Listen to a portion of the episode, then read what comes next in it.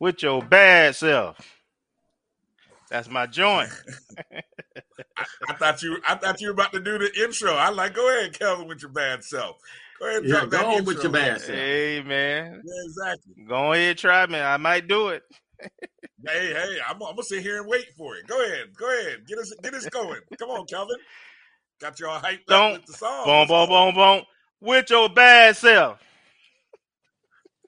That's Welcome it. to another episode of the ONG Strike Zone. Brian Fulford, Kelvin Rozier, Kofi Hemingway, your resident Rattlers, dropping you the best information on Florida A&M University athletics and culture, uh, recapping the past week of activities from the highest of Seven Hills, all of the teams that we love, our coaches that we love, just the atmosphere and the vibe of all all the things that make uh, Tallahassee, Florida, um, and uh, Florida A&M, which sits on the highest of Seven Hills in Tallahassee, Florida.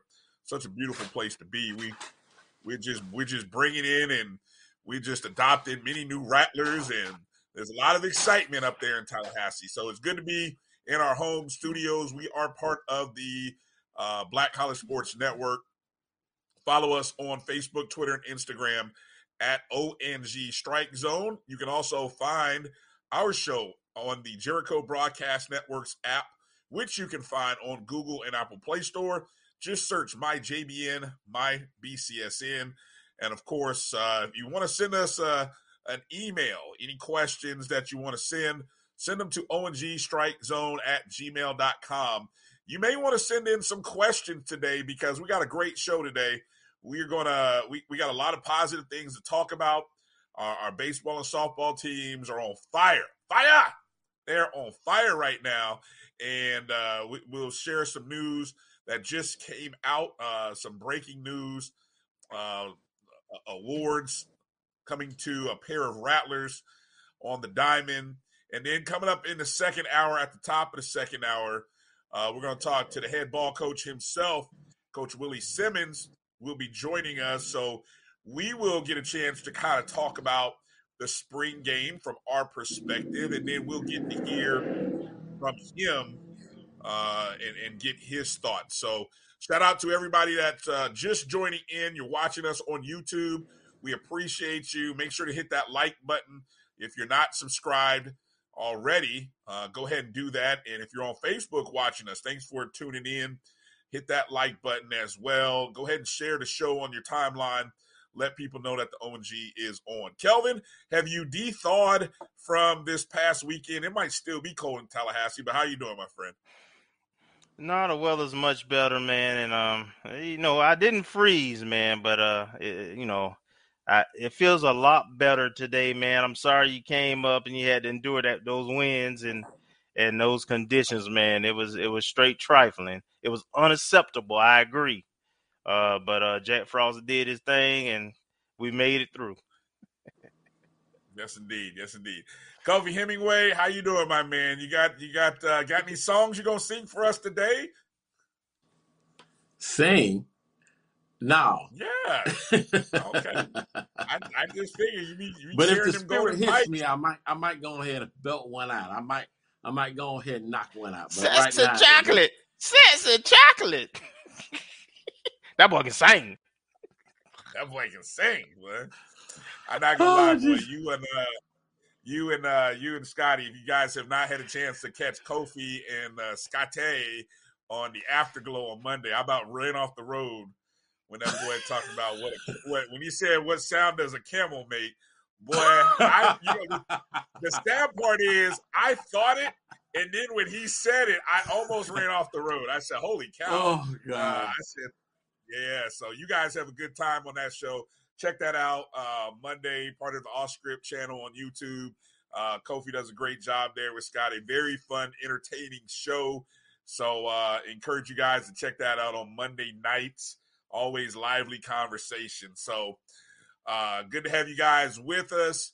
And uh, so let's get into obviously the the you know we can get into talking about the the orange and green game because that's what a large portion of the show will be dedicated to. But we got to start with with baseball because the anytime we get a sweep of those raggedy cats in Daytona. It, we that Raggedy. has to lead. That has to lead the show. Uh, so I say that with all love, as part of the rivalry, of course. Uh, I, so I, I don't. I, I, you I say it with all realness. Raggedy. Uh, yes. So, you know, the Rattlers go into a series in which we are essentially one game behind. Uh, Bethune and Alabama State were tied for first in the SWAC East. We go into that series in Daytona and we took three from them. And I, I will be, I'm shocked just from the standpoint. I told you I was hoping to get two out of three. I did not, for the life of me, anticipate. I mean, look, once you got the first two, you're like, okay, we got to go ahead and finish the sweep. And we it concluded with an epic, uh, what was it, 13 inning, an epic 13 inning finale to get the sweep. Uh, so, I mean, outstanding job by uh, Coach Shouppe, that entire roster. They have really turned their season around, and and I will I will share with you. I, I just felt so inclined to kind of do some deep diving into this baseball season because it really has been two seasons. I mean, you go with where this team was for about the first three weeks of March, and then the last three weeks, uh, two different teams. So, uh, Kelvin, what's we'll start with you, go around the horn, so to speak, uh, and start with you on the baseball team getting the sweep over Bethune this weekend. Well, so f- first of all, we're we're contenders, man. We're we're contenders sure. to win the East. We're contenders to win the tournament. Um, and the main reason for that, pitching. It I, it's shocking, man. The, the the runs, and I know you got some of these breakdown too. So I, I'm not gonna give them a breakdown now. I'm gonna stick with just the Bethune series. But we gave up five runs in three games. A shutout, we gave up two, and we gave up three, while averaging five and a half runs a game. Um, so, and if you look at our last uh, n- nine SWAC games, um, there's two outliers to that, where we gave up, uh, I want to say eight runs in a game that won like 12-8, and um, we gave up six runs, I think, to somebody. But outside of that, we've been we have about three shutouts. We have a couple of one and two run games. Our pitching has been phenomenal, and our and our hitting has just jumped, man. I mean, we were under as a team, we were under uh, 200 at one point during the season early, and now, man, in SWAC play, man, we we just killing it. So the team has found their stride, their confidence. They have a solid rotation too, so they know who they weekend starters are. And then we come back and play a, a midweek two, uh, Tuesday game again against a team that put a what 15, 16 runs on us the first time we played them. Uh, Oh, yeah. and we we lost. We ended up losing, but it was four three, and we had opportunity to, to tie it or win it late. So um, against a team that's twenty six and five, by the way.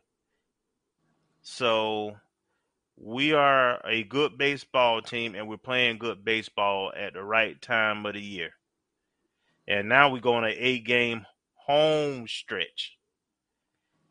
You know, our next eight games are at home, so we got a chance Oh, to yeah. really cr- create some separation. So that's all I'll share Yeah, for now. That that's a good point. I, I just noticed that uh, we've got the weekend series with Jackson State coming up, then a midweek game against South Florida USF, and then another series against Alabama A and M. Uh, Kofi, we'll go around the horn. Your thoughts on our baseball team? Hey man, we're we're cooking with fish grease, as they say.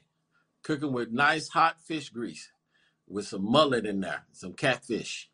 Um, we're doing a good job right now, but you know, um, you want to peak towards the end of the year. So this streak right here is nice. I remember our basketball team had a nice little streak going, and uh, everybody got really excited.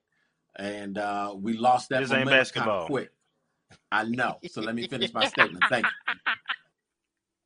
My point is, um, the the only thing that's really going to matter is how we're playing at the end going into the tournament. So the good thing is we are going to be at home, but I want to see us just continue to build to sustain the momentum that we have. Um, they played well in even in a loss against Mercer on yesterday. Um, you know, which was a winnable game, and it's good to see that they closed that gap, especially with the way that Mercer beat us at the beginning of the year. Um, but this is definitely an opportunity uh, for this baseball team to bring another uh, title to the Heights of Seven Hills. Yeah, for sure. Um, just to kind of set for people so people know what the standings are as of today in the SWAC East. We are nine and three in conference play, sitting just one game behind Alabama State. Uh, and, and of course, our three losses have come to our three conference losses have come to Alabama State. Uh, they have also beaten us one time at the beginning of the year. So, so when you look at our 15 and 19 overall record, that's four losses to Alabama State. So I, I know we will be looking forward to that series when it does come around. I, I think we will be a. I think we are a different team, not will be. We are a different team. Bethune Cookman's in third at seven and five. Then you have Jackson State at four and eight. Valley and Alabama A&M are both three and nine. Over on the west side of the SWAC, Southern is nine and three after getting a weekend sweep. Prairie View is eight and four, tied with Grambling at eight and four. Then they have Texas Southern at six and six, Arkansas Pine Bluff at four and eight, and Alcorn is one and eleven. Um, players of the week just announced as of this afternoon. Um, Hunter Veets was the SWAC player of the week, or excuse me, the uh, pitcher of the week, and Grant Roll, uh, uh, I want to say I'm, that's right. Rowell, Rowell, Roll. I don't know. I hope mm-hmm. I'm saying that right. I'm Rowell. I'm, I'm sorry, Grant. Rowell. Sorry about that, Grant. Uh, Grant with the uh, earning hitter of the week uh, nominees, and for for Hunter, listen to the stat line on Hunter uh, against Bethune in the opening game of the series. Eight innings pitched, no earned runs, 10 strikeouts. And what's crazy is that's the second consecutive outing similar to that. In the series before, which was I guess was that the Alabama A&M series, he went 8 yeah. innings, 0 earned runs and 11 strikeouts and he opened the Valley series where our basically our season turned around on March 25th he opened that series up, six innings pitch, one earned run, five strikeouts. So essentially, he has only given up one earned run in the three series, and he won all three of those outings. Current record is uh, sitting up at four and three overall. As for Roel, in four games, uh, he tallied seven hits, a run, two doubles, a home run, and nine RBIs. He also had a key RBI double in the two uh, to give FAMU a 2-0 lead in the series finale against Bethune. His batting average right now is 368, a slugging percentage of 632 this past week of competition. So uh, the the bats have have awoken, uh, to so to say the least. Uh, what what are some of the numbers that you've done? Because I, I think you and I have done some similar digging here um, Kelvin, what are some of the things? Let, let's start with what are some of the numbers that you've come across? And I want to start first with that stretch from the beginning of March, because that's where, from the beginning of March, March 2nd, starting with that 17 nothing loss to Florida, that's where we ended up going on a, a streak of losing 13 of 14 games, um, which included uh, um, we lost uh, three out of four to Ball State. We got swept by Stetson, got swept by Alabama State. We lost a midweek series, not only to Florida, but to UCF. Uh, lost a close one to North Florida, and uh, we lost to them actually twice on two different two different uh, games. But that was a 14 game stretch. So, what out of that stretch, what are some of the things that you came across in, in that stretch, Kelvin? The big thing for me was how many runs we were giving up. Uh, Mercer, the first time, two times we played him, we gave up 15 runs and, and uh, 14 runs. Um, we had several games where you know Florida included, where we gave up double-digit runs. Even against Alabama State, we were giving up seven, seven, and six, I believe. Um, everybody we played, except for Stetson, one time where we lost 2-0, we were giving up a lot of, of points. So we just didn't have that pitching. Now, what you pointed to with Hunter uh, Veets is that it appears that we have a number one starter, uh, a shutdown, a reliable number one starter. So we starting off series 1-0. I mean, not only is are we winning, but he's dominating. You look at the strikeout numbers; he's only giving up one hit in two of those games. Um, he he's he's just lights out and setting the tone for the series is on the weekend. So, um, what stands out to me it, from the early part to now is we stopped giving up. I think we were averaging somewhere around nine runs a game. We were giving up when we were going through the losing streak. And um, as I pointed out, uh, over these last uh, nine SWAC games and uh, out of conference games, I think our average is more closer to about three, four, and what skews it is uh like I say two games where we gave up uh uh eight and nine, I believe. Yeah, well, um, so you, you brought up the pitching side of things and that defensive side. I went and looked at the batting. The batting, these are some of the numbers uh, that that we had at that time. So we only had two games in which, and this is that 14 game stretch. We only had two games in which we had 10 or more hits. And and I, I mention that because you'll see that juxtapose that against what we do later in the year. But we only had a total of 77 hits out of 415 at bats. That's a 186 batting average over that stretch. We got shut out in four games, meaning we did not score a run in four games. In total, we only scored 33 runs.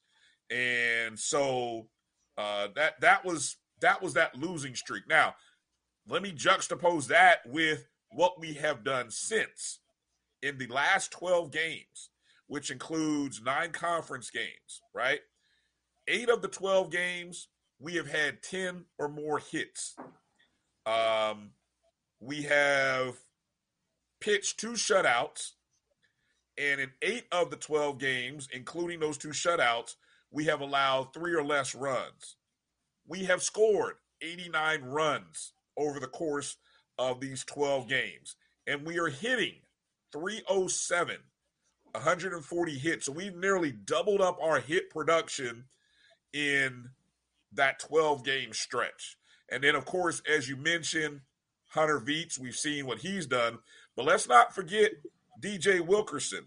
DJ Wilkerson has come away with uh, two of his three games that he's won. He uh, pitched six innings, only gave up a run, struck out six against Valley pitched six innings, gave up two runs, struck out seven, had a no decision against Alabama A&M, and then against Bethune, he went six and two thirds, only gave up a run, struck out ten, and won that contest. And then Kellen Fox is the third member of that big three, and he's usually the Sunday closer or the Sunday starter. Um, he's actually one and one and oh with two no decisions, but He's gone seven innings against Valley, eight innings against A and M. Uh, he only pitched four and two thirds against Bethune, so I don't know if anything's going on there. But essentially, he gave up no runs, two runs, and one earned run, and so that's where you're. That's the starting pitching on the weekend. That's what you're getting from the big three of Veets, Wilkerson, and Fox, and it has made all the difference in the world right now. And then and then you know one of the things that you talked about, Kelvin, was those midweek games. When I went back and looked at the numbers, those are those games where he's throwing in multiple pitchers. Uh, right. For example, Against Jacksonville, we had seven pitchers in a 12 inning ball game. Against Florida, we had seven pitchers in a nine inning ball game. Um, uh, just the other day against Mercer, um, we had uh, let's see, what do we have? Actually, actually, we had a guy, uh, Sean Husk, win actually seven and two thirds. So that was a that was a little bit unusual. But uh, he gave up four earned runs, really like in the early parts of that game, and didn't really give up too much after that. So uh, Husk has really has really looked good. And, uh, and then of course, you know, the batting, Rawell has looked good. Um, the batting numbers are are just awesome right now, and so that's sort of what's really what's really been impressive. Uh, Kofi, any any uh, did you go deep diving on the springboard there into the into these baseball stats? I don't know if you if you like to nerd out on baseball stats like I do. I'm not a nerd when it comes to stats, you know, but because all I really care about is the W, and all I'm really looking for is really the tournament. Uh, what I will say is, you know, just like any other sport, um, unforced errors is what will ultimately decide it. So if you can cut down on your errors and cut down on the runs and the, the, the little silly mistakes that you make and increase your productivity uh, on the offensive end, you're going to have good results. And confidence is a major factor in in terms of how you play. Um, you know, that success breeds more success. You end up finding a rhythm and that confidence, of course, carries over from game to game. These guys are believing that they should win these SWAC games when consequently they are doing that. They're in a rhythm. Uh, the energy levels up, and you see that with the wins that they're getting across the board. Now, obviously, they have to solve the whole Alabama State uh, puzzle, but I believe that they will uh, at the end. And I'm looking forward to us uh, again adding or bringing the championship trophy back to Tallahassee the just in case anyone is familiar, and I don't know, can you guys recall how the MEAC format is? But I think the SWAC format is, I, if I want to say, I want to recall uh, Coach Shouppe talking about this as well. The SWAC format for the tournament is a little bit different than the MEAC in, in that it's a double elimination up until the championship game. So, you know, obviously you get two opportunities, just like in the College World Series or whatever but when you get to that championship day, it's one game and done. And I know, you know, anybody who pays attention to what happened in the SWAC baseball season this past spring, um, you know, Southern ended up winning, beating Jackson State off of one one hit, one play in the uh, eighth or ninth inning, and Jackson State, you know, who rolled, they hadn't lost a game, if I'm not mistaken, Correct. in the, in the tournament, and so that's the one thing that makes you nervous in a one tournament. They didn't lose a game league. all year. They Correct. It was undefeated all year long. Right. right. And so the one one game that they did lose, it cost them a bid to the uh to the uh tournament, to the NCAA tournament. And so that's the only thing that kind of makes you nervous. You know, obviously you you, you know Man, you don't you think about those kind of nervous things. about some stuff. Stop getting nervous. Every time I turn, I'm with every I'm with Kofi. Cookman make you nervous. Just yeah, just whatever. Cut that nervousness out. It's ridiculous. That's right, Rattlers. We ain't nervous. All right, we strike. That, that's why I got you. That's why I got you too. I, I, I, I, you know, I'm gonna be the nervous Nelly, and I'll let you two talk me off that ledge. So that's that's yeah, just the nature of. Uh, I know that's just the nature of the beast, I guess, from over here. Uh, so again, the schedule is favorable. Sound like a Colt fan. Base. Oh well, see now that's what it is. See, wow. anything, it's my years of living on the edge with Peyton Manning in the playoffs. That was so unnecessary, Kofi. I hate you. Uh, but anyway, uh, it's all love. Uh, that was deep. That hurt. Jackson State's coming up this weekend. For, uh, that's actually starting Thursday. So tomorrow. Yes. At, yeah. uh, because obviously it looks like they're trying to front end the schedule. They don't want to play on Easter. So the schedule yeah. is actually Thursday, Friday, Saturday.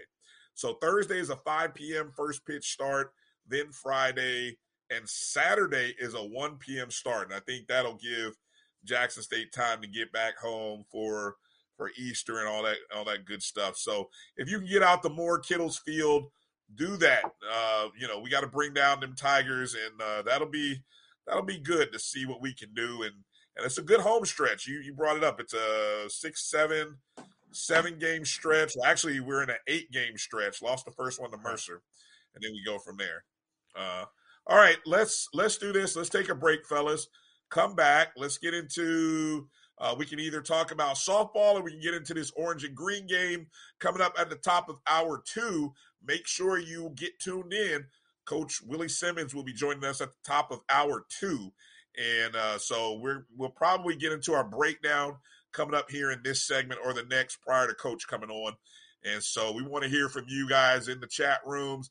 Let us know your impressions of the orange and spring, uh, orange and green spring game. Who stood out offensively? Who stood out to you defensively? So we'll hear about uh, more of that on the other side. You're watching the ONG Strike Zone. We'll be back in just a moment.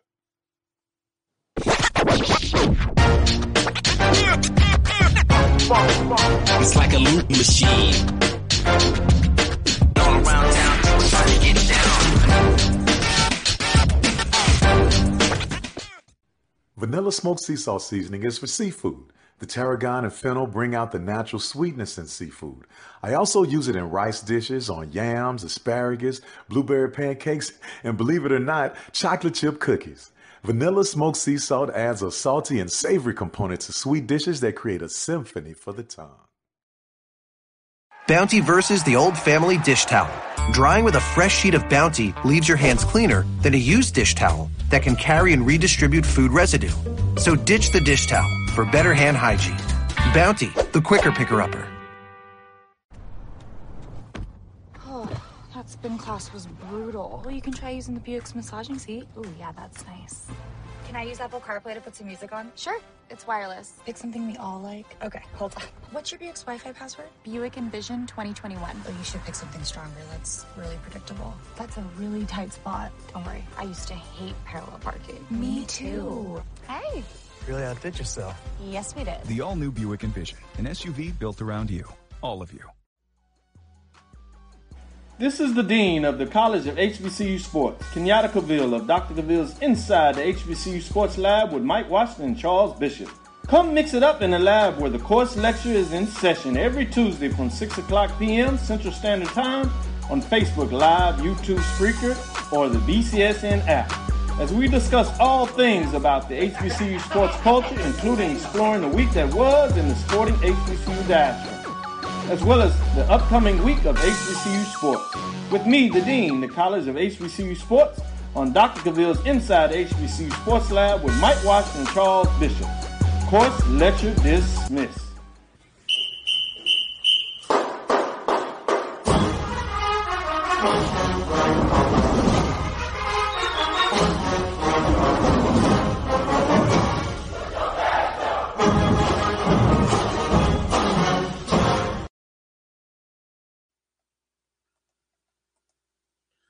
Welcome back to the ONG Strike Zone. Brian, Kelvin, Kofi. Uh, shout out to everybody watching us on YouTube and Facebook. Uh, see a few familiar names in there. Shout out to Tamara T, always coming in. Uh, Kenneth Rozier might be might be related to somebody we know. Uh, Mary 305 is always in the house. Kedrick Hayes, man, thank you for coming in and joining us. Will Davis also coming in. Uh, you know, anybody, Montre Bennett, there he is. All right, waiting on, waiting on you.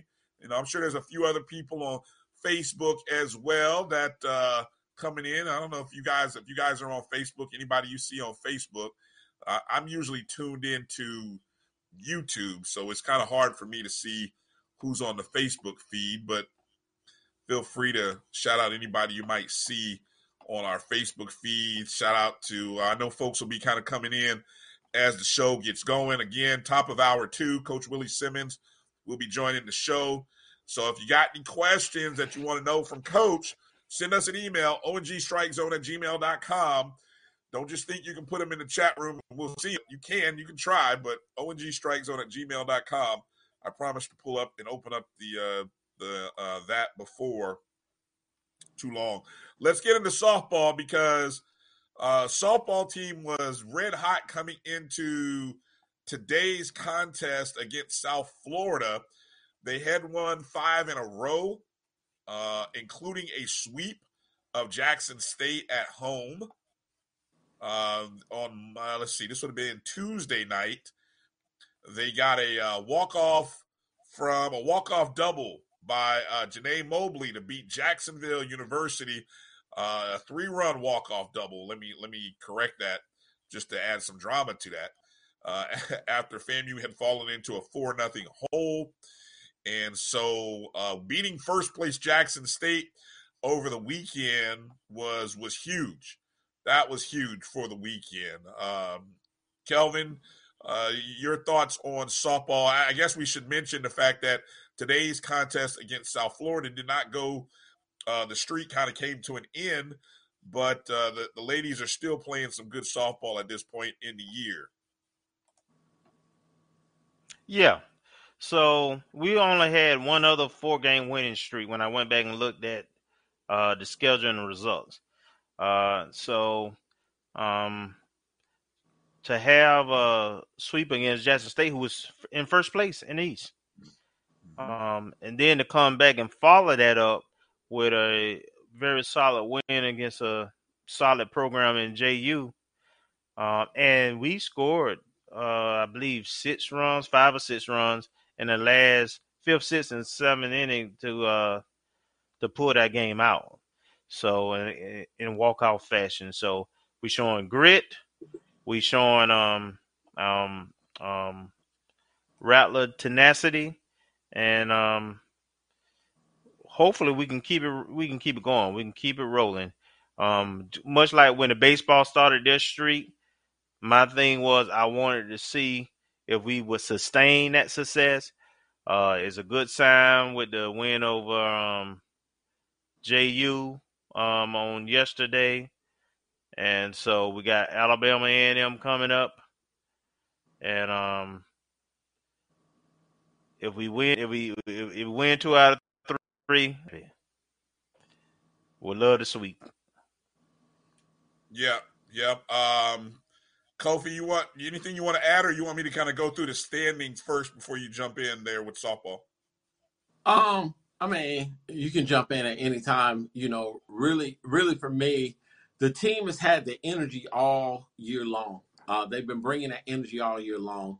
Uh, they went through a lull where, of course, again, when you play the tough teams that our team played Yeah. uh, at the beginning of the year, we knew going in that it was going to be tough to get some W's. But uh, once we got into um, conference play and found a rhythm, it was only a matter of time before these girls started to again build that confidence uh, and get that Rattler swag back. And uh, that's where they are right now. And again, I'm just all I'm just waiting for this tournament to see how we're gonna really perform because that's really what it's all about. The sta- you know the, the standings right now in the Eastern Division of the SWAC, we are sitting at eight and seven in conference play. Uh, tied right there at eight and seven with Alabama State and Jackson State. Bethune Cookman is sitting one game above all of us, those three schools at nine and six.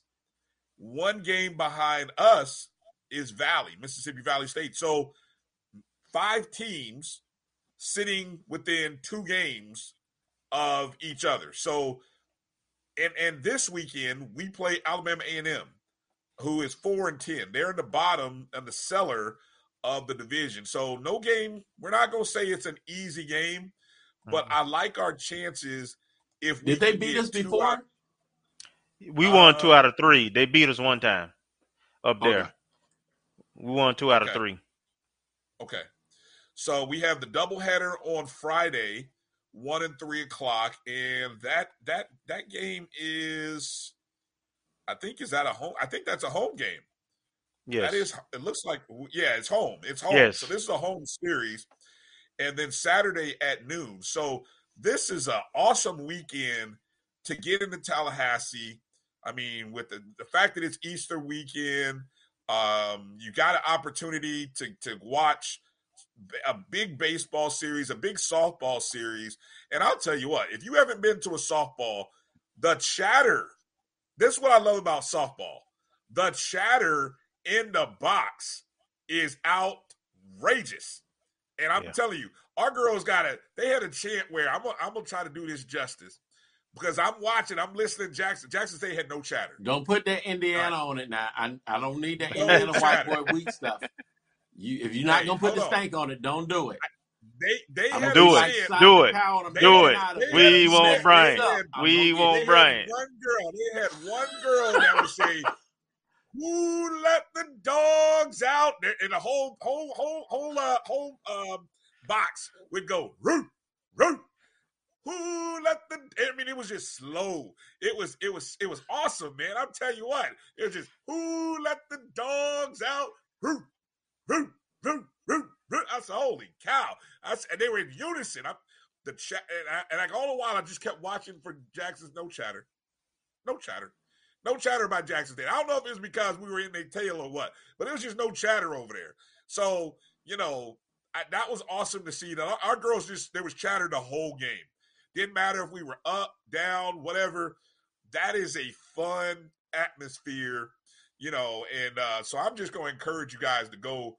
I don't know the, the the whole science behind the chatter, and I don't know if you have a designated. I don't know when you pra- when you practice that stuff. I mean, You know, normally is it have just- like a song leader Uh. or a chant leader on your team. You know, somebody that's going to Okay. lead it and get it started off, like the deacons at the Baptist church. Hey,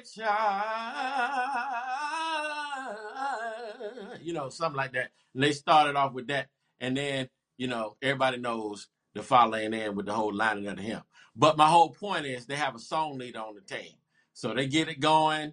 You know, you see they doing the bus stop, they doing dances, they doing anything to keep the spirit up. And that's, you know, just something that uh Coach Wiggins, you know, just really instilled with this team.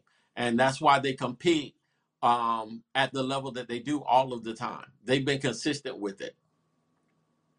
and I, I got a feeling like I've heard people talk about that's why softball in the spring is in terms of why what would you rather watch uh, between softball and baseball, college baseball, college softball. I gotta imagine that's why you'd rather watch college softball because it's entertaining as heck. I mean, but I mean, you know, if you've watched a game, you know, you're normally got two two two boxes that are that are going at it with different chants throughout the contest, right? But I mean that that was awesome. I, I'm not gonna lie, they hit me with that when I when I heard a girl when I heard one girl just slowly do that, I just kind of looked like, yo, this is okay. They got me, they got me. So you know. That was, yeah. We got uh, we got Pastor Pastor Reverend Deacon Kofi in the house, uh, definitely doing his thing. Uh, but yeah, this is a big series. Uh, Alabama A&M this weekend in the bottom. I guess I should, and, and then on the other side, I guess I should kind of while I'm in the middle of talking about the standings on the other side of the SWAC on the West, you got Texas Southern. They're at 12 and three overall, followed by Prairie View A&M at nine and six. Alcorn is eight and seven. Southern's eight and seven. And then Grambling and UAPB five and 10, three and 10 respectively. I, I think the you know you kind of play the east as it is uh you don't really you don't really cross over. And that's that's something that it'll be interesting to see how the swac addresses in the future. Will they do crossover weekends? Or is it too busy to try to do crossovers? Because that is a big disadvantage when you go to the playoffs. Or the tournament rather. Because the tournament will usually be like east one versus west something or other. Or East three versus West four. You know what I'm saying? So if you haven't seen the other side play, you know, it, what are you gonna do? You know, what are you gonna do? Uh, so that's softball. Any any final thoughts there? Any other spring sports that we failed to mention here in this part of the roundup, guys? Anything that you want to shout out? Tennis, the women's from any of tennis team is doing well. Um, they're competing well. Uh, you know, it's going to be tough for them to take out uh, Alcorn, but you know, uh, if they if they can come in with it and uh, find a way uh, to get there. I'm I'm totally uh, expecting them to be at least top three in the conference. Um, and uh, and I'll add going back. I'm gonna jump back to softball real quick. So we're at the end of softball season. We've got uh th- three more series. We've got the Alabama A&M, we got Valley, and we got Alabama State, and um that's it. The black uh, softball on. So we need to maximize uh, win as many as possible. Is is the sniper getting him? Uh, try, the sniper's trying to get you, Calvin. He's like sniper hanging out there him? trying to trying to get you. Repeat what you were saying because you were chopping in and out there. Let's see if let's see if we can get a better uh, signal from you. Repeat what you were just saying there, Kelvin. So I was just saying, uh, softball season is coming to an end. We got the conference tournament in Gulfport. So we got Alabama State, Valley, and those are our last series of the season. So we need to create some separation. Uh, these last three series, two of them at home. Right, right. Okay, that's good. Two of the last three at home. Um, Yeah. T- uh, going back real quick, since Kofi mentioned tennis, the uh, SWAC championships coming up April 22nd through the 24th in Birmingham. So uh, our season has uh, pretty much come to an end. We are currently tied in fourth with Alcorn and Alabama A&M at five and four. So uh, Jackson State is unbeaten. Alabama State is eight and one. Only loss coming to Jackson State, I'm sure.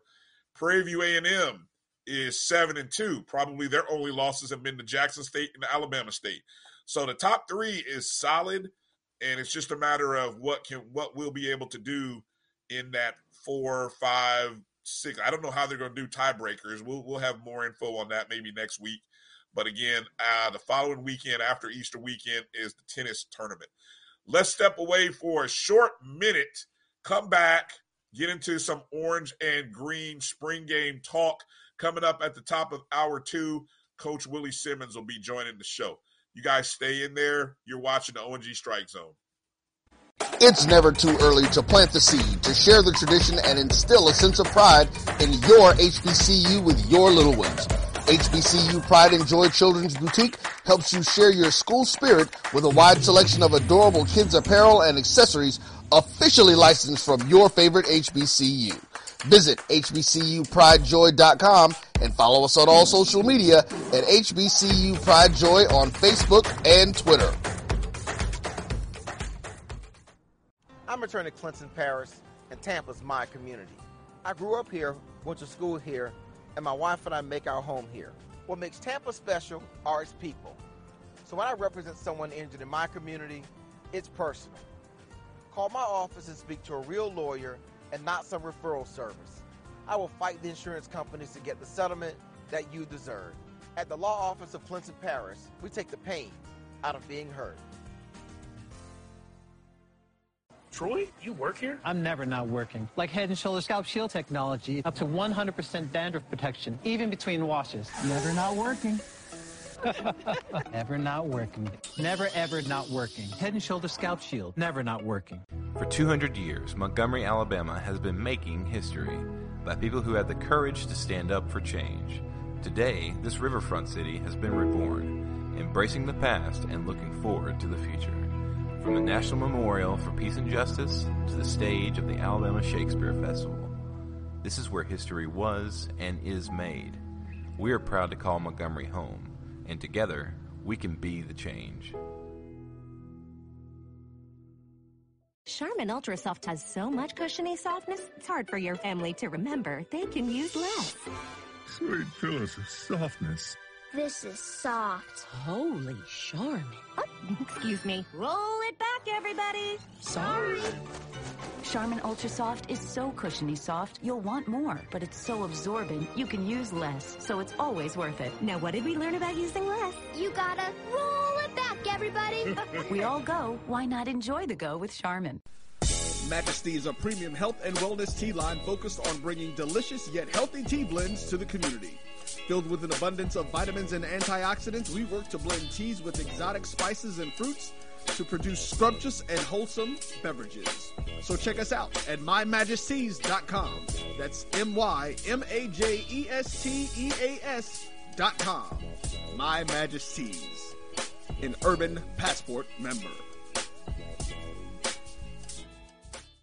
Are you hungry for authentic Caribbean food? Like jerk chicken, oxtail, red snapper, shrimp, tofu, and rasta pasta? Well, find your way over to Mango's Caribbean Restaurant, 180 Auburn Avenue, right next to Royal Peacock in downtown Atlanta. Them belly full, but we hungry. Mango's Caribbean Restaurant, open daily from 11 a.m. to 10 p.m. And on Friday and Saturday, we're open till 4 a.m. Come to Mango's and put some spice in your life. Oh, Mango's Caribbean Restaurant, 180 Auburn Avenue, right next to Royal Peacock in downtown Atlanta. For more info or directions, call 404-698-3992 or log on to mangoscaribbeanrestaurant.com. For instant coupons, text M-A-N-G-O-S to 313131. Tell your mama hungry, papa hungry, brother hungry. Mango's Caribbean Restaurant, authentic Caribbean cuisine. Oh, Tell your mama hungry.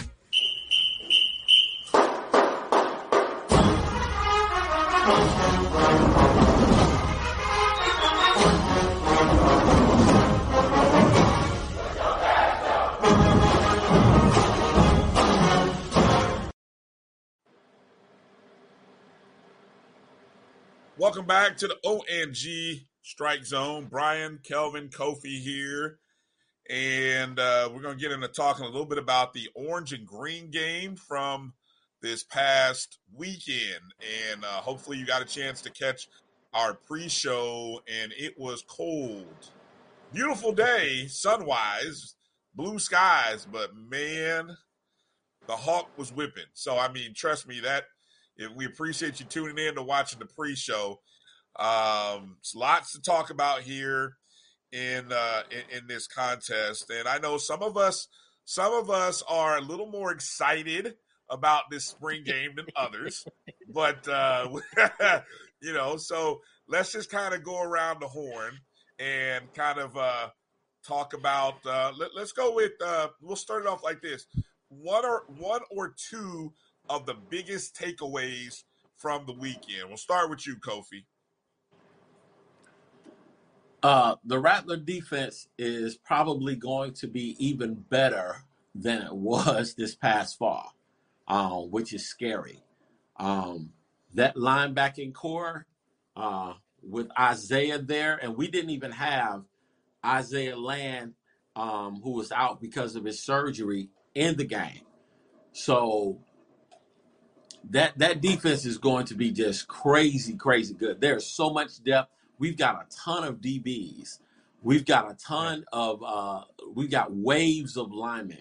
And when you have that kind of depth and you can interchange your personnel the way that we can with the speed that we have, it's going to be ridiculous. So um, that's probably the one thing that gives me um, great encouragement. Definitely going into the fall, the defense is probably going to be even better. Um, also, General Hunt was also not not playing this spring game um, as well. I don't know if that's injury related. I want to say I thought it might be from something I heard somewhere on another show, but uh, no telling. Uh, uh, Kelvin, your one or two biggest takeaways from the weekend? Uh, I'm gonna give you three. Uh, the first one, I, I piggyback off of Kofi. Um, Coach Ryan Smith, Smitty Rock, kind of alluded when he was on our show. Uh, the, the, the the secondary as well as the linebacking corps are going to be more athletic and faster. Um, they may not be as big, but they're just as tenacious. And um, I know we're developing depth, but both orange and green defenses were very active, caused a lot of uh, situations, and um, it really bodes well. Not only were we without those two starters, which we didn't need them in the spring, they they know the defense, uh, we know what they're going to do. It was good to get a look at some of the transfers, but also remember that um, the four-star safety Moore is not on campus yet, as well as the DN um, cuts uh, four stars. So we're we're going to get even more even more depth in athletic. So I'm very excited about what the potential of this defense. Number two, the kicking game. Um, of course, we know we got all American, two really two All Americans in in the pipeline. So uh, the fact that we know we're going to rely on defense and, and, and special teams makes me sleep well at Kicking night. game. Mhm. Yeah. So so the third thing for me is is we we done gave all the accolades. Uh, now I'm gonna give a, a concern. O line. Um, I, I just think we need a little more talent, a little more length. Um, I think we need more athletic, um, built uh, linemen. So that what stood out to me. We we had what uh, scores what 12-3 because of the uh, the pick and um uh, what three or four field goals, and then we scored. There was two two touchdowns in the second half. Uh, uh, tight end Kamari looked game ready. He looked awesome. He looked great. And um, and then Zay, course, made Zay Zay did a Zay thing. You know, where he just caught a pass in traffic, uh, made guys miss, and took it to the house. So you know, neither one of those are surprises. But th- those are my takeaway. I I, I really think we got to get a little more athletic on the offensive line. I, I want to. Here's the thing. I, I want to, and I, I thought about that as well. But I will tell you, and I, I will tell you, if you have concerns about the offensive line, don't be so worried about the line from this standpoint. The the interception, uh, and as I was watching the film, the replay of the game, and, and watched the plays a couple times, really you got to give more credit to the defense and really the actual pre-snap read.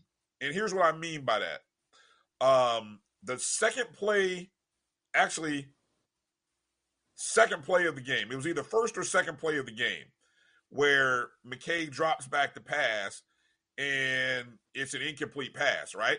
First play of the game, first play of the scrimmage in the first quarter by Orange. There was a rush, untouched, unchecked, a missed assignment by by uh by 23 and that right there caused number 91 cameron smith to get right to the quarterback. If if jennings or you know mckay picks up the read properly that opportunity doesn't happen. There were a couple other times when i saw some deflections. There were some corner blitzes. Now this is what i'll be curious to see. How many count the number of times during the season you saw corner blitzes. I I, I don't think we had a lot of them. I'll tell you what. Uh, We had safety and- and I- blitzes.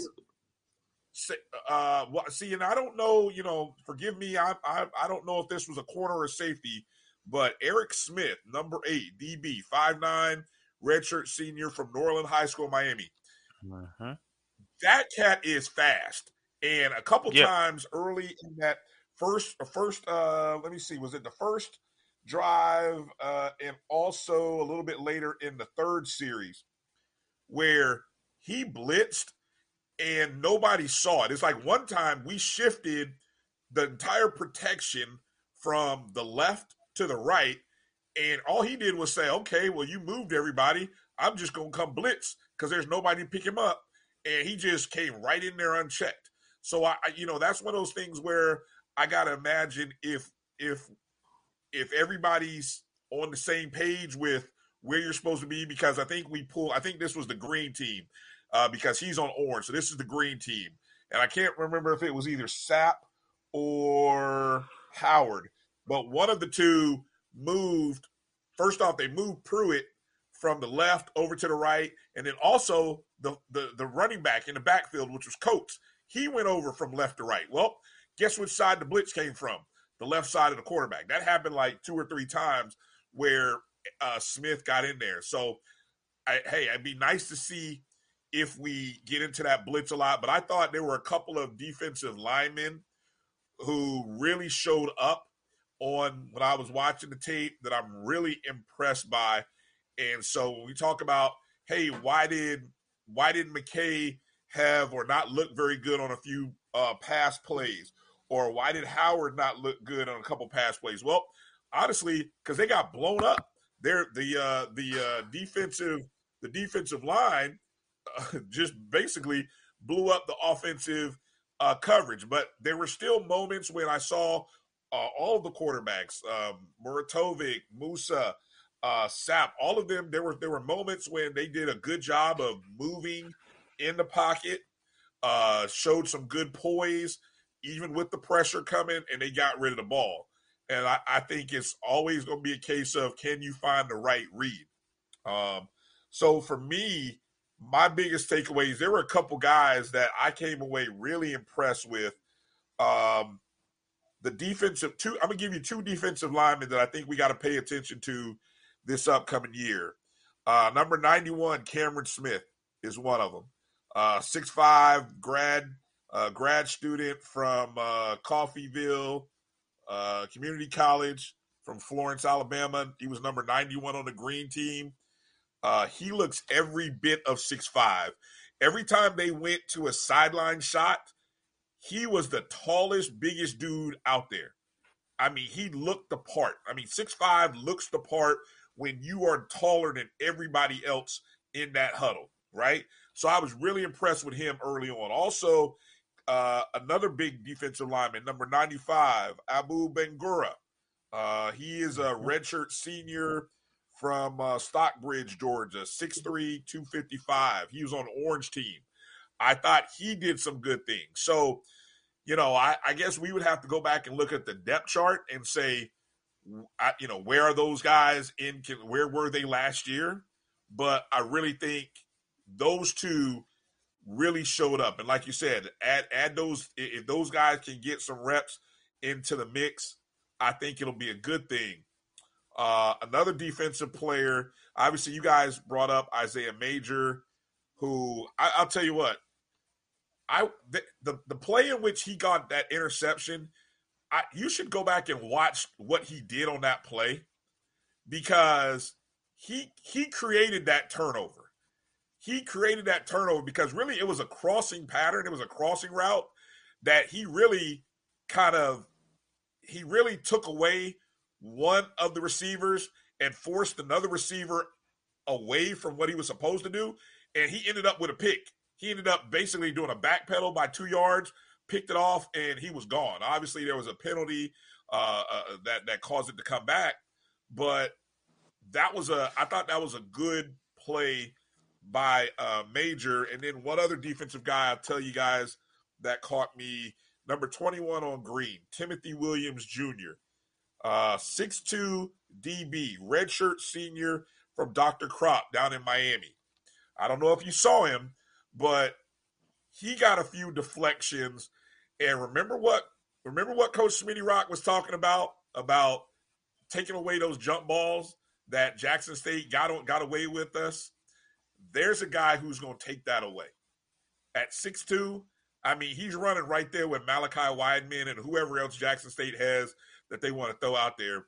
But uh, that that's a guy who I thought could stay uh, step for step uh, with them. Um, let's go. Let's go offensive side of the ball, guys, for a minute. Um, running back situation. Obviously, the uh, the big story with the running back situation, Destin Coates and uh, the the play in which he got hurt happened in the second quarter.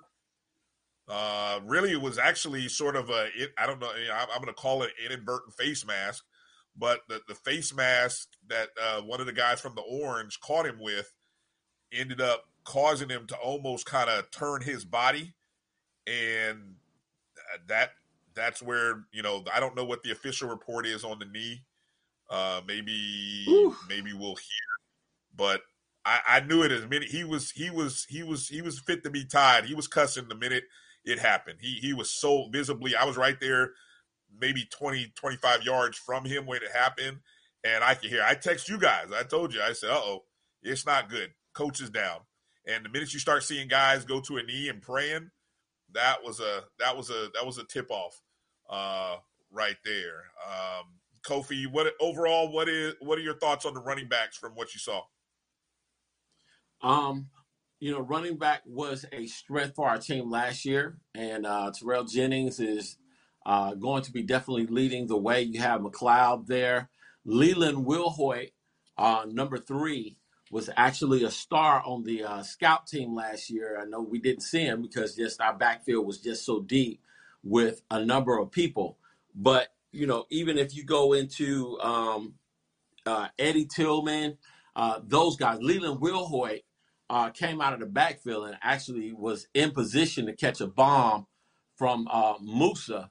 Um, uh, I think was I don't know what quarter it was, but that was a you know that was just an amazing play. But Leland Wilhoit was giving our defense fits last year in practice, and uh, he did not play for us last year. But now that he's gotten everything squared away, he's going to be a major factor and a major contributor to our team in the fall. And I'm probably, uh, you know, I don't want to get ahead of myself, but I, I fully expect us uh, to possibly sign uh, somebody else um, to come in and fill in that little gap. Uh, just because you know depth is needed, you never know what's going to happen.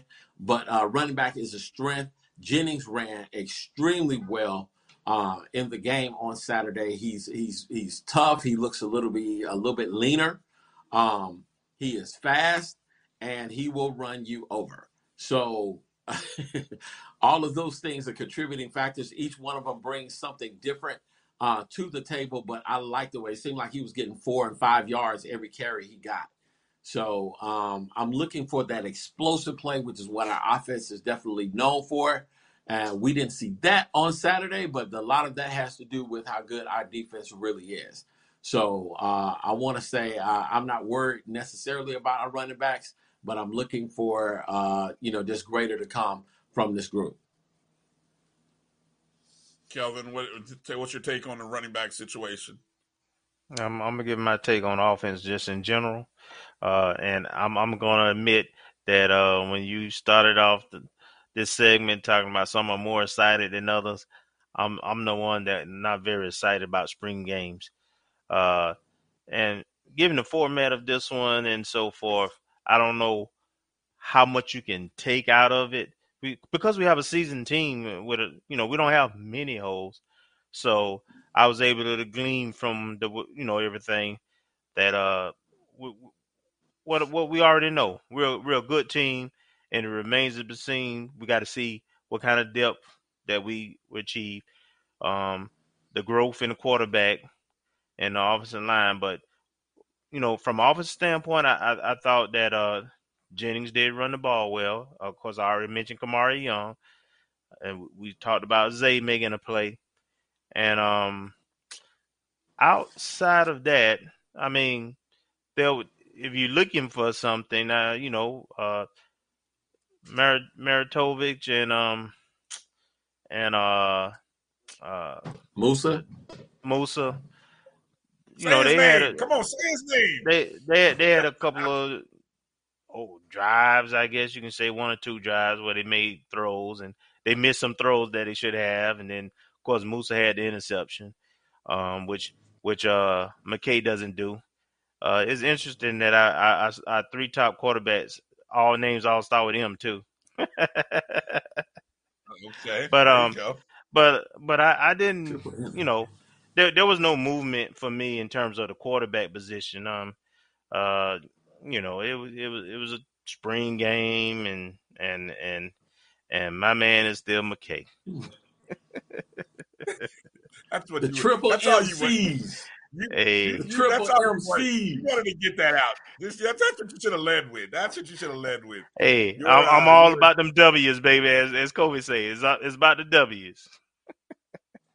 All right. So see, I, the, I I did that, Kofi, because while I'm sitting here charting stats and passes and completions, like you know, I won't tell you that uh Vertovic completed his first seven passes thrown. I won't tell you that. You know, I, I won't even I won't even mention that. You know, I won't even mention. Please that don't start on this whole two- Maritovic thing last year because you started that foolishness last year. And, and we told you, and we just went on told this you. whole little Oh, hold on, hold on, hold on. I'm, I'm just pointing out what the what I saw in the contest, and then I, I'm just gonna say the two of the best throws, two of the prettiest balls were thrown by Moussa, which was about a 35 Pick yard six. pass. Nah, well, see, no, hold on again. I'm, I, the pick 6 I'm just- was. No, no. I, I, I'm look. I'm just, I'm just gonna play that I'm role. just- the pick six. Go ahead, man. The pick six. The pick six was more a product of the rush combined with Isaiah Major really doing a good job of breaking up that route. I, as I just said, give credit. Major was more of a factor in the reasoning behind that INT than more so Moussa. Uh, uh, you know, Throwing he- off his he- back he foot. that- yeah, well, he threw off his back foot as a result of the rush. I I, I firmly believe that. That typically Uh, happens with any quarterback. You correct? Well, right, exactly. What I heard someone else say this: when you get ru- what quarterback looks good when you get rushed? Very few. You know, even Tom Brady looks normal when you get a rush on him. Um, I, I will say, I just saw somebody post this. Uh, Montre Bennett talked about penalties. Now, I went through the first three quarters. I probably only saw a handful of penalties. uh, To be honest, I thought in terms of penalties, there weren't very many. I, I thought we actually did a pretty good job in terms of there was maybe two false starts. Uh, there wasn't a lot of hold. Now, who knows? The officials could have missed a lot of stuff too, so that's possible. But uh, there was like a delayed game. There was a couple of false starts. Uh, there was obviously on the run back. There was a cheap shot that somebody put on somebody. That was a penalty uh, after the INT. But it was a rather clean game for the most part. I, I, I think. I don't know. Let me let me say this. Let me say this. You know, just just really obviously, you know, when you have your referees and it's not a whole lot that you can uh take take take all the way from necessarily the spring game. But I, you know, like you said, I, I would say that you know that was a focus in the spring with them to try to cut down on the penalties. Um, I will never forget we had a shutout against South Carolina State and just personal foul after personal foul after personal foul after personal foul. It was like four personal fouls on. Can you hear me? Yeah, there you go. You said so after your fourth personal foul, I lost you, but now I got you. Go ahead. Okay. Four personal foul. It was just it was just ridiculous. They drove right down the field, and that was the drive that they actually scored on. They probably would not have scored if it had not been. Now, do I think that the personal fouls was very suspect? Absolutely. But Yes. when you are in the SWAC, listen, they be doing That one- crap that shows. one- they be that making one- up kind that of one a penalties. SWAC They- school. Listen, I'm just saying, SWAC and MEAC. MEAC is MEAC Worse. is that close. Here, here's what It's here's that what I found. But the Here's SWAC what- is on a whole different level when it comes to that raggedy refereeing. Here's what I found is real interesting, and I'm bringing this back to the running back situation because I know if we did lose coach for the year, uh, I don't know that to be true. I, I I feel like I read that somewhere. I don't know, or maybe that was on a tweet. I, we don't know if that's official or not. Um, but between Jennings, um, McLeod, uh, Wilhoit, who else? McLeod. McLeod, uh, even a young man uh, that got some time in there. Um, Trevonte Davis, uh, man.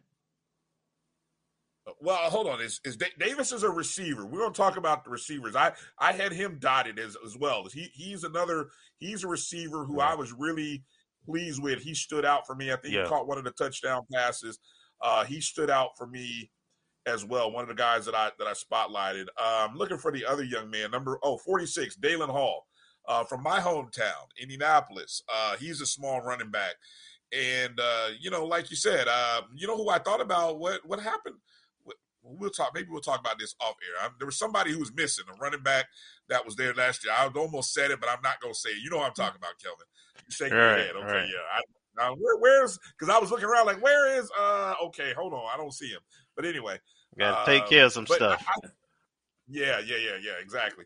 Uh, and then you know, then there's Eddie Tillman, the third, who's I, I think the running game is going to be okay. You know, I, I really do. I think Look, you want the depth. thing is, let me let me say this again. It's a spring game, so you know if you notice there weren't multiple back sets um, that you saw on Saturday.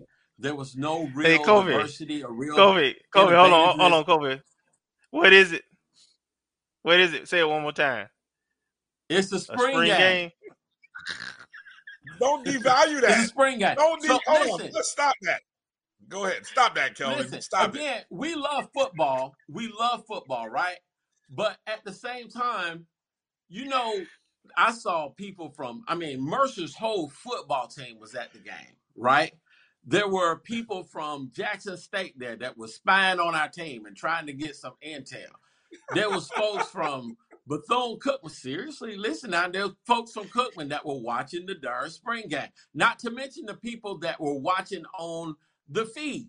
You know, so you can't show everything that you would normally do. You just want to get a good feel for what's going on, you know, get people in situations and preferably nobody gets hurt. But as you saw, I mean, Rattler Nation wasn't 10,000 people there, but there was more than enough, you know, Say that, that shows you that Rattler Nation loves themselves some freaking football. So if you if you put out there for them to come out there in the wind, the way that it was blowing with jackets on, I saw LeBron jerseys, I saw a ton of orange and green. The band was there. You know, it was a good day. I mean, Coach Simmons had his little blazer on with the little lapel up there on the on the side and everything. So, you know, it's it's a big deal and I'm looking for greater things, but it's just a spring game. So all of the defensive nuances, all of the offensive nuances, you know, all the things that we desire to see, we're not going to necessarily see because it's a spring game. So, you know, it is what it is. these these notes, these notes, Kofi, these notes, these meticulous notes on every play. I'm not gonna. You're not gonna devalue my notes that I've been taking. Talking about it's just a spring game. The heck with you. The heck with you. We got six quarterbacks in the room, Kofi. I'm trying to get a people. I'm trying to break this down so that we can, you know, because Trust people me, want to Rattler know. Nation is excited about football. All you got to do is say football for Rattler Nation, and we in there. We ready, you know. But I don't want us to go away, you know, nitpicking too Yeah. much just because Right, it's right. a spring game. Well, here, okay, look, I, I I get it, but look, here's the thing. Here's what's the beauty of, and I thought about this as I was watching, again, taking notes uh, of this game. If the if the traditional one versus one, two versus two, one versus twos, if you go with that traditional format that you're kind of used to seeing a lot of people springs, we probably don't get excited about the emergence of some guys. I mean, the three or four of the names that I spotlighted, I I don't I, I maybe don't get Hey. excited about them because you know why? We got to see me? them work. That's my darn thing. Yeah, we we got to see them incorporate and work with number ones. You know what I'm saying? I mean, you got, for example, uh Trevante Davis, uh, six one redshirt junior from Flint, Michigan, went Wayne State. If he's not catching passes from Moussa, you know, are we as excited about him? If we because we may not get a chance to see him. I think he's If you saw his film, forefront. if you took some time to look at his film, you would definitely be excited. The kid's a playmaker. Um, But, but now that you see him live in orange, it with a a running sort of with the I don't know if you want to call it one A or one B team, whatever you want to call it. He looked he looked like he belonged out there. He looked good. Oh, absolutely. He looked good out there, no doubt. You know what I'm saying? And um, I, I just think the format was. I, I'd be curious to find out why or where coach came up with it, and also we'll have to ask him about it, how it compared to the scrimmage that they did the week before that was more closed. Because I think that was your more uh I don't know what's the word. I don't know if traditional is the right word, but that was sort of the uh scrimmage that probably I don't know if you want to see ones versus ones, that was maybe that format, right? Let's do this. Let's take a pause for a moment, guys. Take a break. I think we'll have Coach Simmons with us. We'll double check. Uh, so coming up on the other side of the break, we're either going to get into a little more talk on this orange and orange and green game, or we'll have the head ball coach himself joining us on the other side. You're watching the ONG Strike Zone. We'll be back in just a moment. From novice to aficionado, find yourself here. High quality cigars plus personal customer service with Slow Burn. Visit our website, www.slowburnwaco.com. Slow Burn is Waco's only mobile cigar lounge featuring a meticulous curated collection of premium cigars. It's more than a mobile lounge. It's an environment and an experience rich in history, luxury, and personality. An elegant extension of any celebration occasion. It's the perfect escape and meeting place, a space where you can relax or enjoy a shared passion. Have Slow Burn plan your next big event or before you are planning to celebrate your win over your athletic rival. You can shop our collections at www.slowburnwaco.com. But if they want to tap, uh, I'ma do the dab, yeah. You see, Head and Shoulders has scalp shield technology, protects against flakes even between washes. It's never not working. Kind of like us. We're never not working. Number 15? That's my rub. Ooh, nice. Never not working. Never, ever, never, ever not working. Welcome, everybody, to Juneau, Alaska. I don't like this one. Me neither. Let's get out of here. Dandruff protection that's never not working. Head and Shoulders scalp shield technology. Now, you can live in Texas and not have a good red meat blend. Texas Cowboy Dust is designed for steak and other red meats. It's out to be my most popular spice blend, made with onions, peppers, ground mushrooms, pink salt, and other spices. Texas Cowboy Dust also goes great with chicken, pork, vegetables, and adds a restaurant quality sheen to gravies and sauces.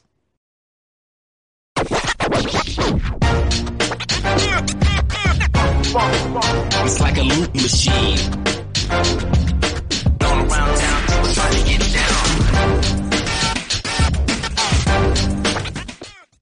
Vanilla smoked sea salt seasoning is for seafood.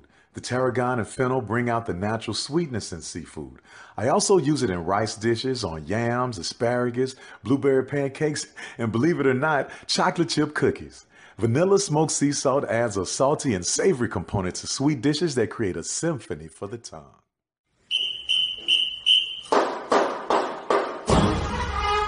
Welcome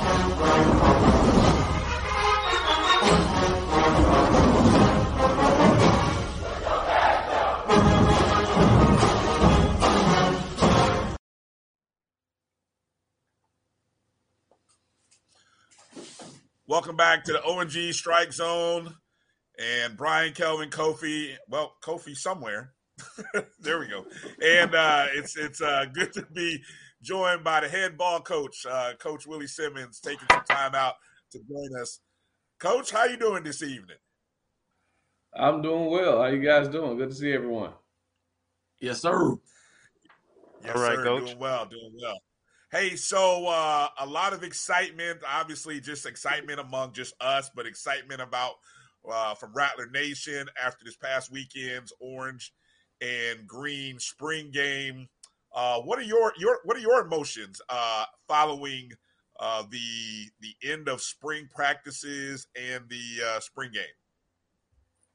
Well, I thought we had uh, 15 productive days. Um, obviously, um, coming off last season, there was, there was, a lot of momentum, and we wanted to, to, to build upon that. You know, we brought in uh, 11 new faces this spring, and you know, it was able to good to see those guys come in and show what they were able to do. And so um, we feel like we've created a lot of depth at a lot of key positions. Obviously, the, the quarterback room uh, got better with the addition of Jeremy Moussa.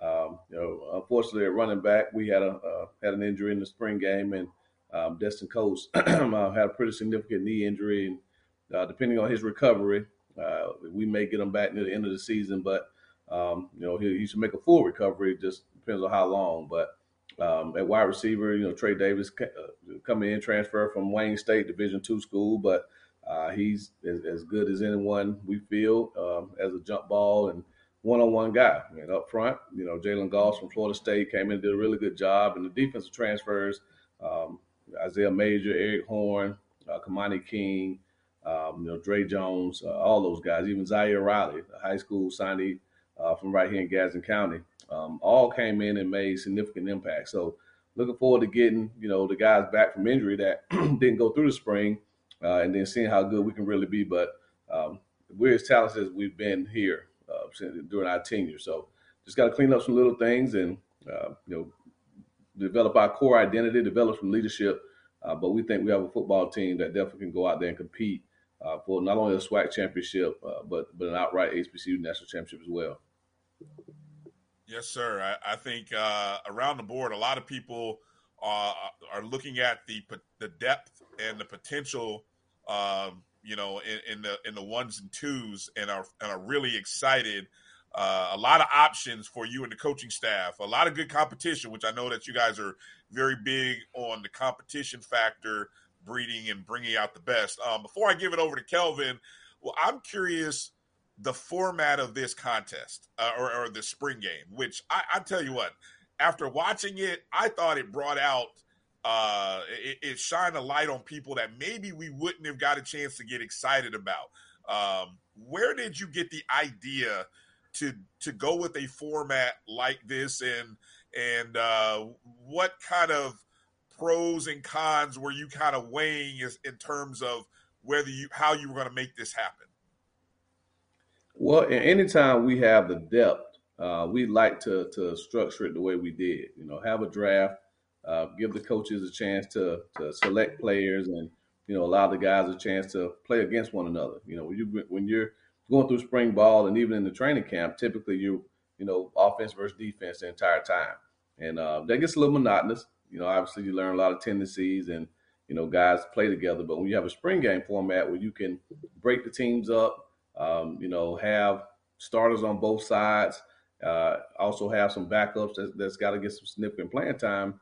Like you said, it does give guys like you know Trey Davis a chance to work with the first team quarterbacks. You know, because in our traditional ones versus ones, twos versus twos scrimmages that we did prior to the spring game, um, a lot of his work was with the second, third, even sometimes fourth quarterbacks. You know, so you really didn't get a chance to see how he would react in there with Rasean or Jeremy. So really good to do that, and uh, good to see guys um, have to communicate uh, without that buddy right there with them that they've been communicating with all spring, you know, for 14 practices. And so, um, you know, it was a great format. We did the draft on that Wednesday, uh, live streamed it, um, had over 45,000 views.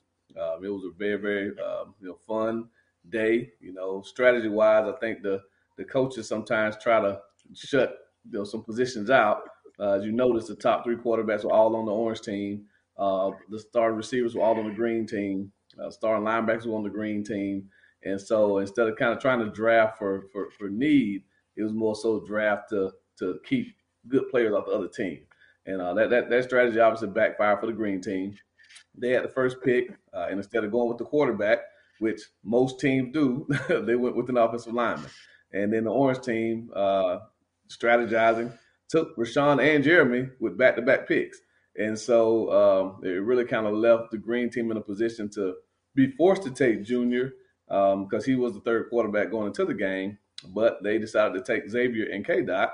And so the orange team came back and took Junior. so you had one a situation with all the three uh, top quarterbacks uh, coming out of the spring on one team. So as a commissioner, so to speak, I, I got to kind of try to do some things in the future to to prevent um, a team from getting shut out from uh, a position like that. But it was fun. You know, the guys really got into it. Uh, they, uh, as you can see, some of them dressed to the nines to, to, get the names called, and it was a really, really fun day. So uh, we put that together in about a day and a half. Uh, again, so huge shout out to Vaughn Wilson, um, you know, Josh Padilla, uh, you know, his team, everybody who had a hand to do with that. But you know, next year we'll plan it a little bit more out in advance, and we're gonna make it a really, really huge event. And because uh, we were the first one I think that I've ever seen do a live stream draft. But uh, all in all, good format, good day. Um, aside from losing coach, um, I, I, thought the guys did a really good job, and the day, the day was uh, very, very, very successful.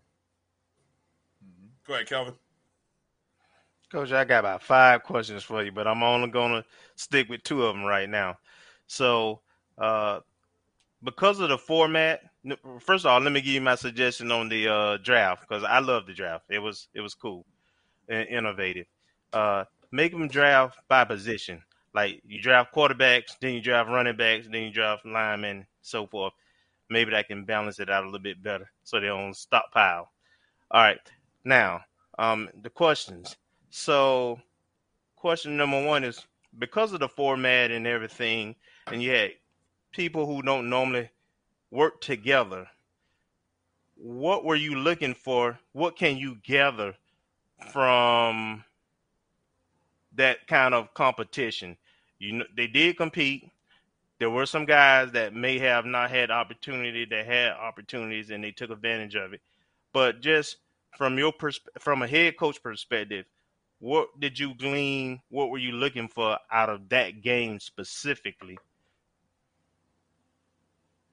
Yeah, well, you know, I, I really wanted to see the guys compete, you know, and, and um, like I said, you know, we had really two full scrimmages and, and, and even 14 days. We, we did good on good work um, every day this spring. And so we, we had 14 opportunities to see the, the one offensive line versus the one defensive line, the one receivers versus the one defensive backs. And so uh, there's a familiarity, a comfort level that you get when, when you go against the same guys every day. And so I wanted to see how guys reacted when you look up and maybe you're not beside the starting D tackle that you've been practicing with. You know, the starting left tackle maybe with the backup left guard. Because guess what? During the season, that may happen. You know, it's football and things happen. So trying to see how guys react and adjust, um, you know, to to to change to something that's uncomfortable for them. So that was one of the biggest things that we wanted to see. Uh, and then too, you know, we just wanted to see guys really go out there and compete. And splitting the teams up, I, I think, gives guys more of an opportunity to to play more, um, you know, on that stage as opposed to the traditional ones versus ones or ones versus twos scrimmage. Um, because again, when you have six quarterbacks, it's kind of hard to get all six into some type of rhythm, you know. And so, um, you know, it's not perfect. There, there's no perfect formula, but I thought the, the the spring game format, which we typically try to do, like I said, having enough numbers, and the O line and D line is typically the position that you worry about the most. Um, I did think that the guys did a really good job of um, adjusting to change and going out there and performing at a pretty pretty decent level. All right, my follow up question to that is uh you have a pretty experienced team. You, we have some holes and some depth that we got to develop, but we we kind of know uh, most of the guys who are coming back. If you had a younger team or you had more holes, do you think you would have went with a similar format? Um, like I said, you know, we've done it before, and, it's really been more contingent on the amount of numbers we have. Um, I, I didn't really look at it as, as a whether we're a veteran team or excuse me or or a younger team.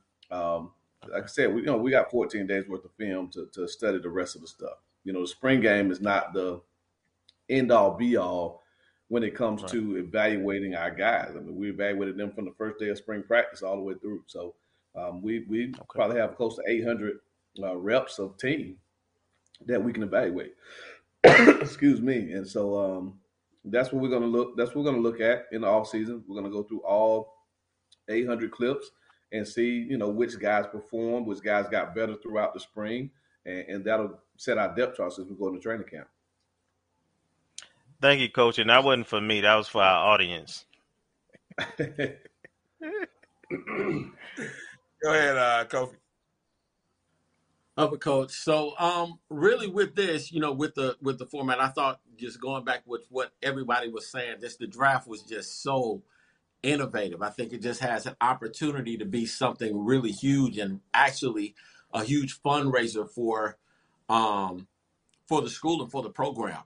Uh because it definitely got people's attention. Uh let me uh when you have that scrimmage, I think COVID opened up a lot of eyes in regards to just different possibilities. Do you foresee the day when we would play like one team in a scrimmage in the spring where the NCAA would allow us to play like a a West Florida or an Albany State or Tuskegee or who or even say a spring scrimmage against Florida State? Um, do you foresee that happening sometime in the future? Actually, or is that something you would Uh, like to see happen? Yeah, no. After, after last um, after last spring, you know, I, I thought that was a great opportunity for our guys to to really experience a game type atmosphere, right? Going against another another team, um, going against yourself every day. Like I said, it gets it gets pretty monotonous. You know, guys learn each other's tendencies. You know, it's hard to, to tell whether that the defensive back is jumping that route because he just made a great break, or he knows that that receiver can't run by him because he's been going against him every day for the last two and a half, three weeks. And so when you bring another team in, it really, really shows you kind of where you are, and, and it's, it it resonates and still sticks out of my head um, when we scrimmaged Albany State last last year.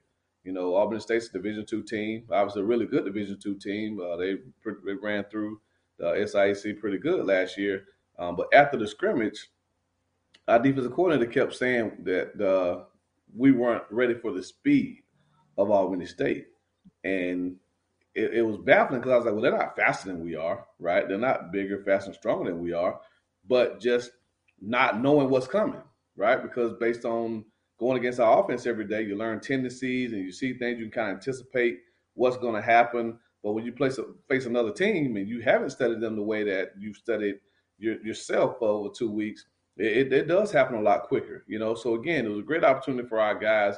Um, but there are discussions now about possibly doing a fall scrimmage.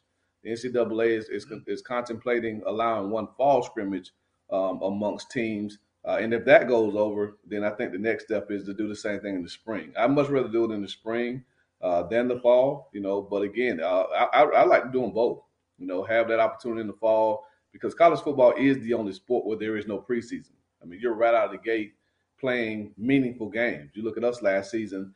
Uh, how much better would we have been going into Jackson State had we been able to scrimmage, you know, Albany State a week before, or West Florida, or even like you said, have a controlled scrimmage against Florida State. So uh, I think those things are on the horizon, and uh, I think they'll happen sooner rather than later. About coach? So uh really with the whole thing with uh the Why Not Us, it was so popular last year. Um, it got us a lot of exposure, got the players a lot of exposure. Are there any plans to do like a Why Not Us 2 or it is us uh going into the fall? Um, even if let's say uh Paul is unable to produce it, will we do our own documentary with our own separate team? Because I think there's just a lot of momentum just surrounding Rattler football and what we have to offer here at FAMU. Well, uh, I'd love to. Uh, I think it would be a phenomenal opportunity to, to, you know, to continue to showcase, you know, what this team is all about, what this university is all about. Um, I've had a couple of discussions uh, with some of the individuals involved in Why Not Us uh, about the possibility of some type of extension, maybe not a Why Not Us two or a, a continuation of last season, um, but maybe another network picking it up. You know, like you said, if there's a way for us to do it ourselves, I'd love to because I think it's great exposure. I think it's great for our brand. Um, it's great for our young men, uh, and it gives Rattler Nation and, and, and people who maybe aren't familiar with, with FAMU uh, an, an inside look into this program, into these young men, and like I said, into this phenomenal institution that we call home. And so, uh, if anyone is interested, we we definitely be open to the idea of, of, of you know showcasing the season two, um, even if it's in a shorter version, maybe not the entire season, but snippets during training camp. But I think it's a great opportunity uh, for our guys to continue to brand themselves, especially in the age of NILs. As much as we can do to, to get these guys' names out there, uh, the better it is for our overall program. How about coach? Coach, one of the uh, you, you've already mentioned we've got a loaded quarterback room, six guys, uh, lots of competition there. Uh, let's, you know, if you don't mind, starting with kind of uh, just really Rasean McKay. What what have you seen from him over the uh, spring uh, and his improvement? Uh, what what do you like as you as you see his development? Well, well Rasean's just a, a guy, you know, who is going to bring it every single day. Um, you know, I, I, love him because you know Rasean's that kid. Obviously, the quarterback's on the rotation, and um, you know there maybe five plays, and then the next guy comes in. Uh, Rasean's the type that if you're not ready for your fifth or that sixth play, and you you're sleeping over there, he's gonna jump in and take that rep. you know, and, and if he does something, throws interception or makes a bad play, I mean, he's standing right in your hip pocket. Coach, can I go back in? Can I go back in? So he's just he's just a, a fierce competitor. Um, you know, he's one of the toughest, if not the toughest, football players that I've ever really been around. I mean, that kid took some absolute shots last year and continued to pull himself up off the ground and play good football. You know, so he just brings a tenacity to the position. Uh, his work ethic is second to none. Uh, you see him in the weight room. I mean, he's a weight room warrior, one of our strongest guys. And uh, so again, anything that he lacks in, you know, touch experience or football IQ experience, he makes up for it with his hard work, with his with his just his heart, um, and, and his just competitive spirit. So again, he's a kid obviously we can win with. He showed that last year, and um, and we have no no problems with you know Rasean McKay being out by QB one if that's uh, the outcome, you know, coming out of training camp.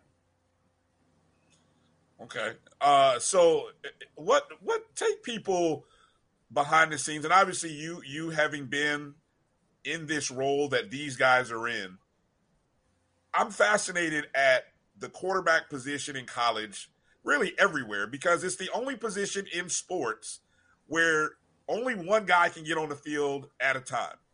Every you think of every other sport there's always a second guy a backup or another position. You, there's multiple but there's only one. Only one there can only be one qb on the field at one time so obviously these guys are all competitors. What do you what is the how do you what's the pitch? What do you say to these guys that keep six quarterbacks in the room and you don't have a lot of guys running off to the transfer portal? I mean that's the one thing i got to say about your program. We don't see a lot of guys running off into the portal because they're unhappy. And I know the grass isn't always greener, but what is it that that you are saying? And let let people know behind the scenes what it's like in this role for these six guys. Yeah, no question, and that's one of the toughest things about being a quarterback. You know, eh, you hit it right on the head. Uh, typically, you know, one guy's going to take the majority of the snaps. And uh, if you're number two, you know, so I was saying you, you, you're a wrist injury, you're one ankle roll away. If you're the number three guy, you're two ankle rolls away, and so forth. So, you know, you just try to really create a room of competition, you know, where guys are competing hard every day. Uh, but the biggest thing is you try to create a close, a close group, you know, a group of guys that support one another, that really care about one another. Uh, and, and, that's what we have. You know, you see Rasean uh, right there. Jeremy throws a touchdown in practice. Rasean's the first one in the end zone celebrating, right? Because his, his competitive nature, he wants to beat the defense, you know. And if that's Jeremy beating the defense, or Junior, or uh, Ja'Cory, or, or or Sapp, uh, Rasean is excited because we're getting to beat the defense, and so that just shows the, his character. Same thing with Jeremy. You know, all those guys are the same way, and so when we watch film, you know, we're trying to help each other. We're watching film together, being you know supportive of one another, and that's what you just try to preach. You try to preach a close knit group uh, they understand that as, at that position that hey, you know, we got to compete every day to show that we're capable of playing. And, and, typically, like you said, one quarterback does play, but if we come out of training camp and two guys show they that they can lead us to victory, you know, we we, we have to play two guys. It's happened before, and um, it's not out of the realm of possibility that it may happen again for us. You know, so. Um, it, but you can't be in a position where you know playing time dictates how you work and, and that's that's a life lesson that we tell these guys. You know, that word "fight" for us, uh, it, it's it's it's ingrained in our DNA. You know, our job is to compete at a high level, regardless of what the circumstances are. So if you're the sixth quarterback or the first quarterback, you know, if you're the top draft pick, like like Isaiah Land is going to be for us next season, or if you're the scout team defensive end, right, your job is to is to try your very best every day to work as hard as you can, give it everything you have for Mother FAMU, and that's how you become successful in life. You know, so again, if, you, if we're short sighted and all we think about is football and starting for the Rattlers, then we're missing the mark, right? My job is to prepare myself to be the best man, the best husband, the best father that I can be, and the only way to do that is to give it my all every day, regardless of what's in front of me. Because for most of these guys, and I tell them all the time, your first job, you're probably not going to be the CEO right? Your first job may be in the copy room. Well, you can't say that I'm gonna start working hard once I own this company, right? You have to start off in the copy room, working your butt off, and take that same drive, that same work ethic, that same attention to detail. And then when you become the boss, it's already ingrained in you. And that's the approach that I took. I wasn't always a head coach. I was a grad assistant first. And everyone knows that that is not a glorious position. But in my mind, I was already a head coach. And so I came to work every day as a grad assistant, whether it was making cut ups, whether it was taking the coach's uh, jacket to the cleaners or picking up it or taking his car to get washed. I did it with the attitude that this is going to prepare me to be a head coach one day. And for those guys, if they're number six on the depth chart, working hard every day is going to prepare you to eventually be the starter, or better yet, be a professional one day in life. And that's the message that we convey to all of our guys, not just the quarterbacks. And, and I think most of our guys, if not all of them, uh, understand that, and that's why you see them work so hard every day. Well said. Well said. Kofi, Kelvin, any final things that you want to ask the coach before we let him go to bed tonight? Absolutely. Coach, I, I, I want you to talk about on the offensive side. You've got a lot of new faces in terms of your staff. Kind of talk about uh, Coach Henry coming back, and and and um, then also at the Orange and Green game, you had over 100, uh, around 150 recruits there, and um, you of, of of all levels of skill, and um, Coach Rez, he killing it, man. But just kind of talk about one those the changes on your coaching staff, then two, uh, the recruits being exposed to the FAMU brand in your program. Yeah, no doubt. You know, one um, one caveat or downside to to having a winning program is that people are going to try to pluck good coaches off your staff. You know, and so uh, every year we've had to replace really good coaches, and this past year was no different. Um, obviously, you know, Coach Ryan Stanchek, offense co-offensive coordinator, and offensive line coach, uh, left and took an opportunity at Austin Peay. Um, coach Shane Tucker, our running backs coach, um, left and went back to his alma mater, uh, Middle Tennessee State, as a wide receivers coach. Uh, and then, um, you know, KJ uh, got a phenomenal opportunity to go and, and, and work for the Los Angeles Rams, Los Angeles Rams. And so that left a huge void on offense where you had to fill three positions. And so, fortunately for us, um, you know, Coach Henry uh, had been with the program. You know, he was with us at Prairie View for three years. Was with us in 2018 as the running backs coach at FAM. So he's familiar with me, familiar with the program, how we do things. And um, he went off and left us and, and, and, began to work in the offensive line room, which is a passion of his. And so we had an offensive line job. We interviewed seven candidates, and uh, he was by far the best one of the seven, in our opinion. And uh, because he's familiar with what we do and how we do it, it was just a perfect marriage, you know. So he came back in the, in in the same role as Coach Stanchek, co-offensive coordinator and offensive line coach. Uh, and then once you know KJ took the job the Rams, um, you know, it was a natural transition to, to, to just give him the sole coordinator title. Um, and he does a phenomenal job organizing things and just you know being a guy that I can lean on heavily uh, during the week and during games. So he's definitely going to be an asset, uh, very very thorough individual, and uh, we're glad to have him back. And you know, obviously trying to replace Coach Tucker. Uh, you know, we did another thorough interview process and was fortunate enough to bring Marcus Wyndham in from Delta State. Uh, he's a Mississippi born and bred guy from the Delta. Uh, again, has been around it a very long time. Has coached at the JUCO level, Division two level, even coached in Black College up at North Carolina Central. You know, so again, he has familiarity with the league, with the MEAC, and um, I can tell right now that he's a, a, a dynamic coach for us. And um, you know, again, excited to see what he brings to the table. And then lastly, traveling to replace KJ was probably my toughest challenge because I didn't know which direction I wanted to go in. You know, KJ had been with me so long, he knew our offense, you know, just as well as I do in many senses, even though it's, you know, this offense that I put together. But, you know, him leaving, I felt left a huge void in that room uh, because one, bringing a guy in who doesn't necessarily know our system, could they really pick it up and teach it the way that I wanted to communicate it? You know, and after spending time with those guys, seeing how they responded to the way that I worded things, the way that I taught it. Um, I just saw kind of a uh, the Damascus Road experience, you know, opening of the heavens for them, so to speak, and just their overall knowledge uh, of what we do, and more so the whys, not the not the what's and the hows, because KJ did an amazing job with that. But just being able to talk to them about the whys. Why would I call this play against this defense in this situation? And now you start to see the wheels turning guys like Rasean, you know, and even Jeremy, who's already a very, very smart guy. And so after, you know, dealing with that and talking to some of my uh, contemporaries in the profession, um, I felt it was best that I, I take the position myself. You know, so I, I, I took the quarterbacks. Uh, I'll coach them this year. Uh, and we brought in a special teams coordinator. You know, so Chili Davis is a young man who, um, you know, who has a lot of experience Um, was at New Mexico State as special teams coordinator. Uh, then left there and went to the University of Washington this past season uh, with Coach Jimmy Lake and his staff. Uh, and once that staff was let go, he had just gotten on with Grambling as their special teams coordinator. And so, uh, you know, it really felt good to bring him home. Obviously, to bring the, the pull one off of a, a rival. Um, but again, just a guy that has a lot of special teams experience.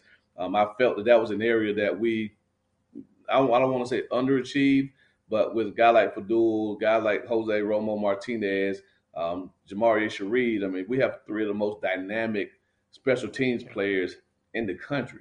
And with the size and speed we have across the board, I just feel that that's an area that we can completely dominate if we devote the right amount of attention to it and having a guy that his sole responsibility is overseeing the special teams.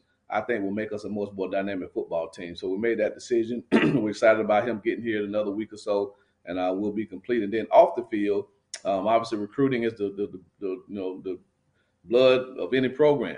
You know the lifeblood of any program, and so bringing in uh, Coach Riz and you know just his uh, just his contacts. You know, there's not a recruit from Washington to to the Bahamas that Coach Riz can't touch.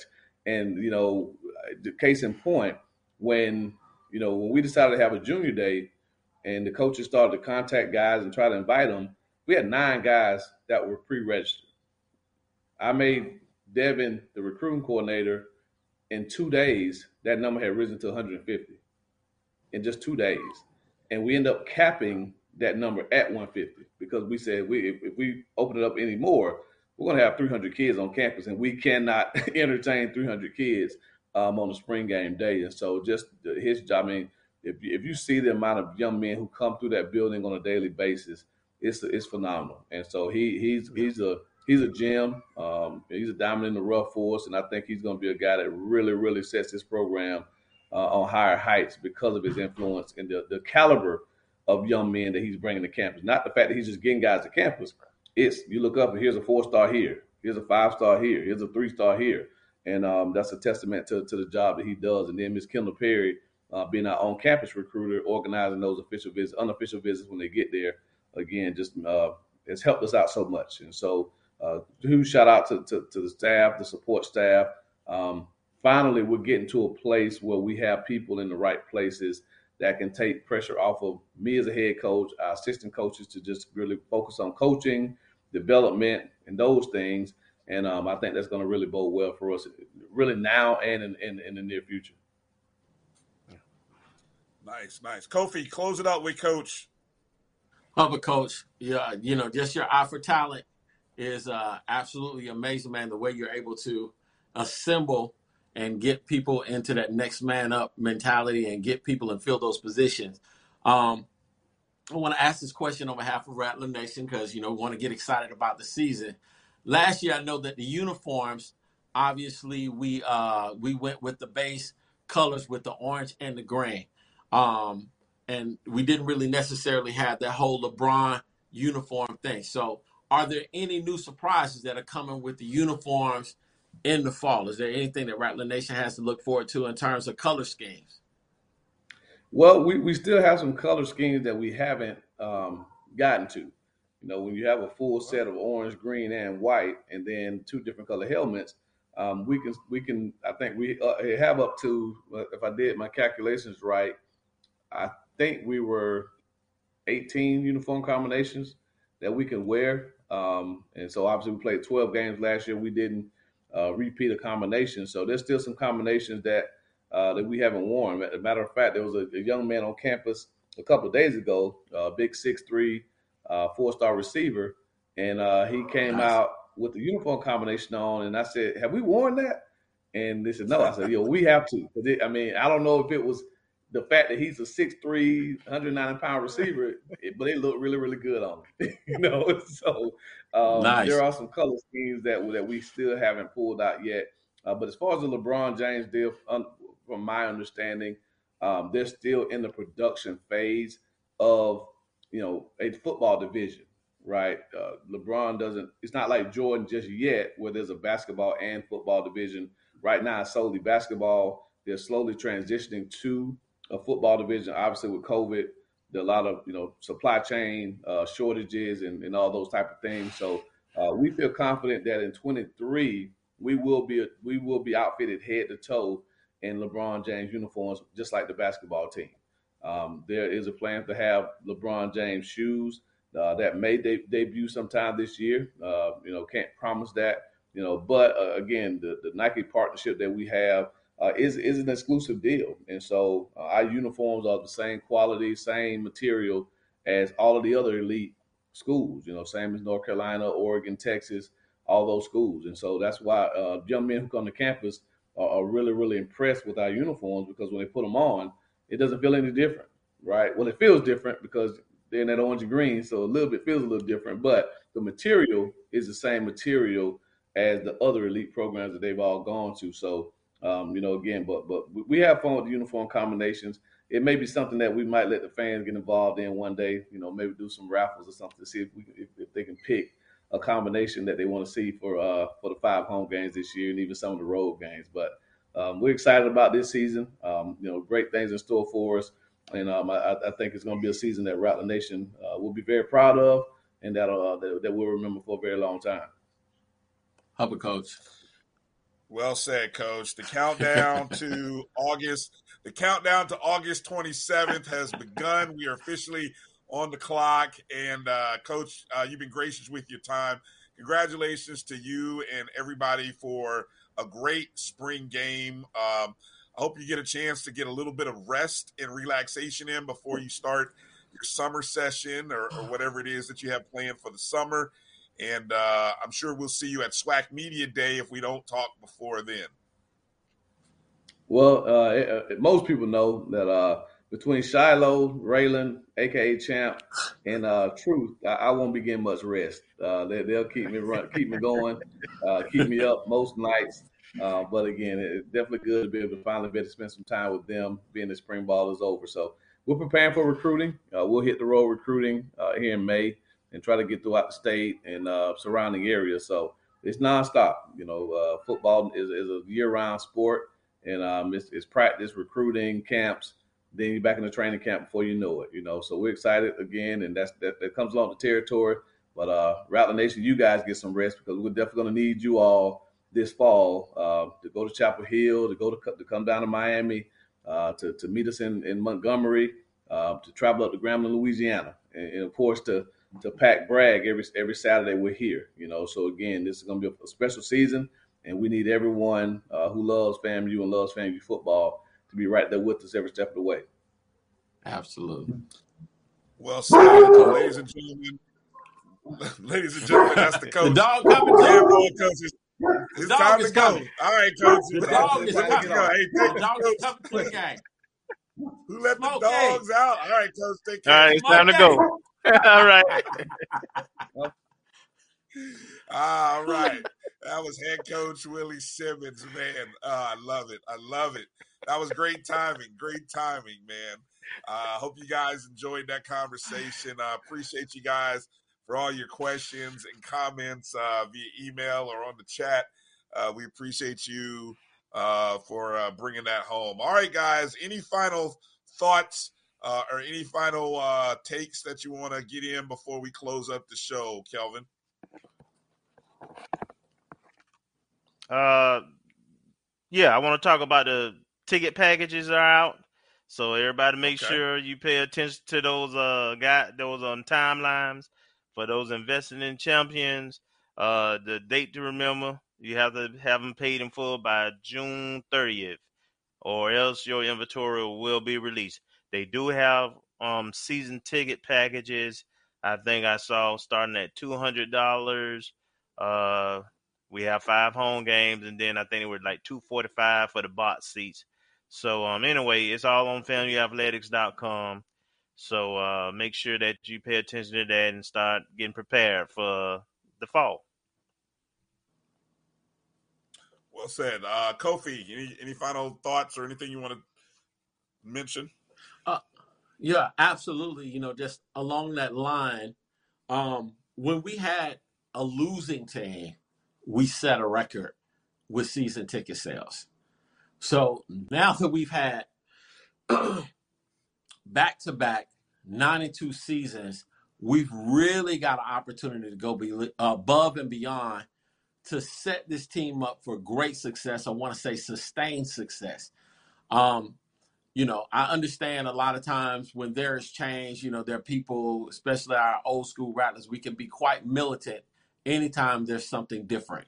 Um, but let's not be that way. Let's try to find a way to be as cooperative as possible so that this this transition can be as seamless as possible um, with the least amount of resistance and difficulty. There's going to be change. Um, but you know, let's make this shift as seamless because there's an opportunity for us uh, to be set up for again sustained success, and we want to keep this momentum going. Um, I want to also say, just in regards to the ONG Strike Zone, we're grateful for each and every one of you.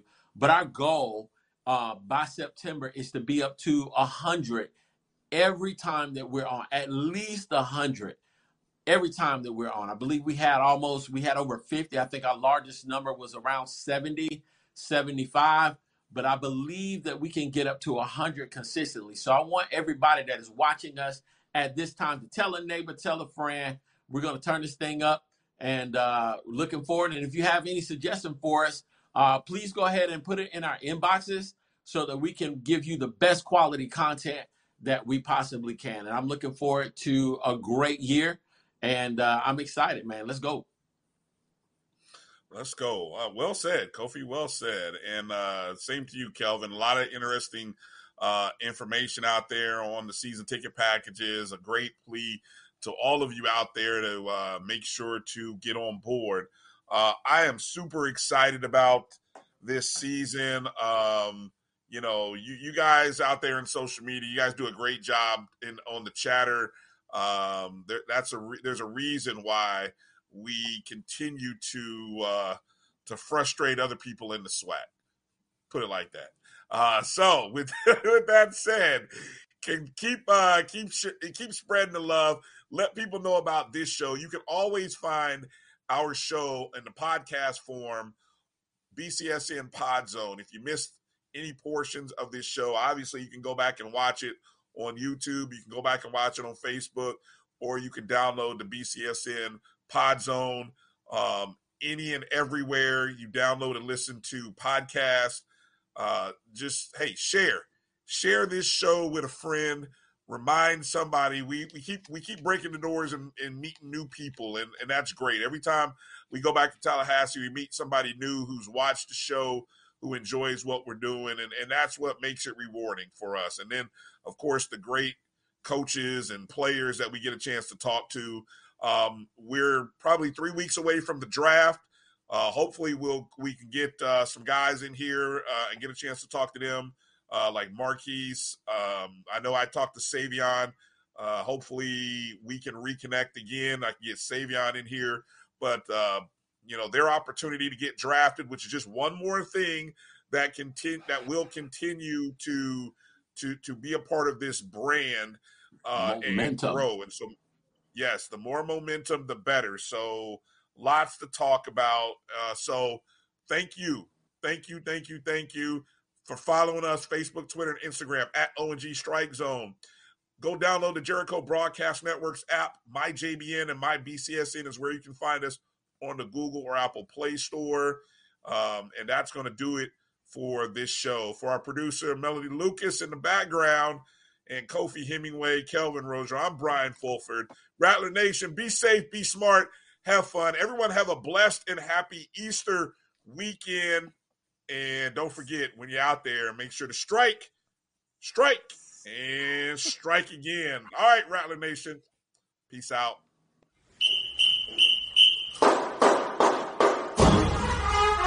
Oh, oh, oh, oh.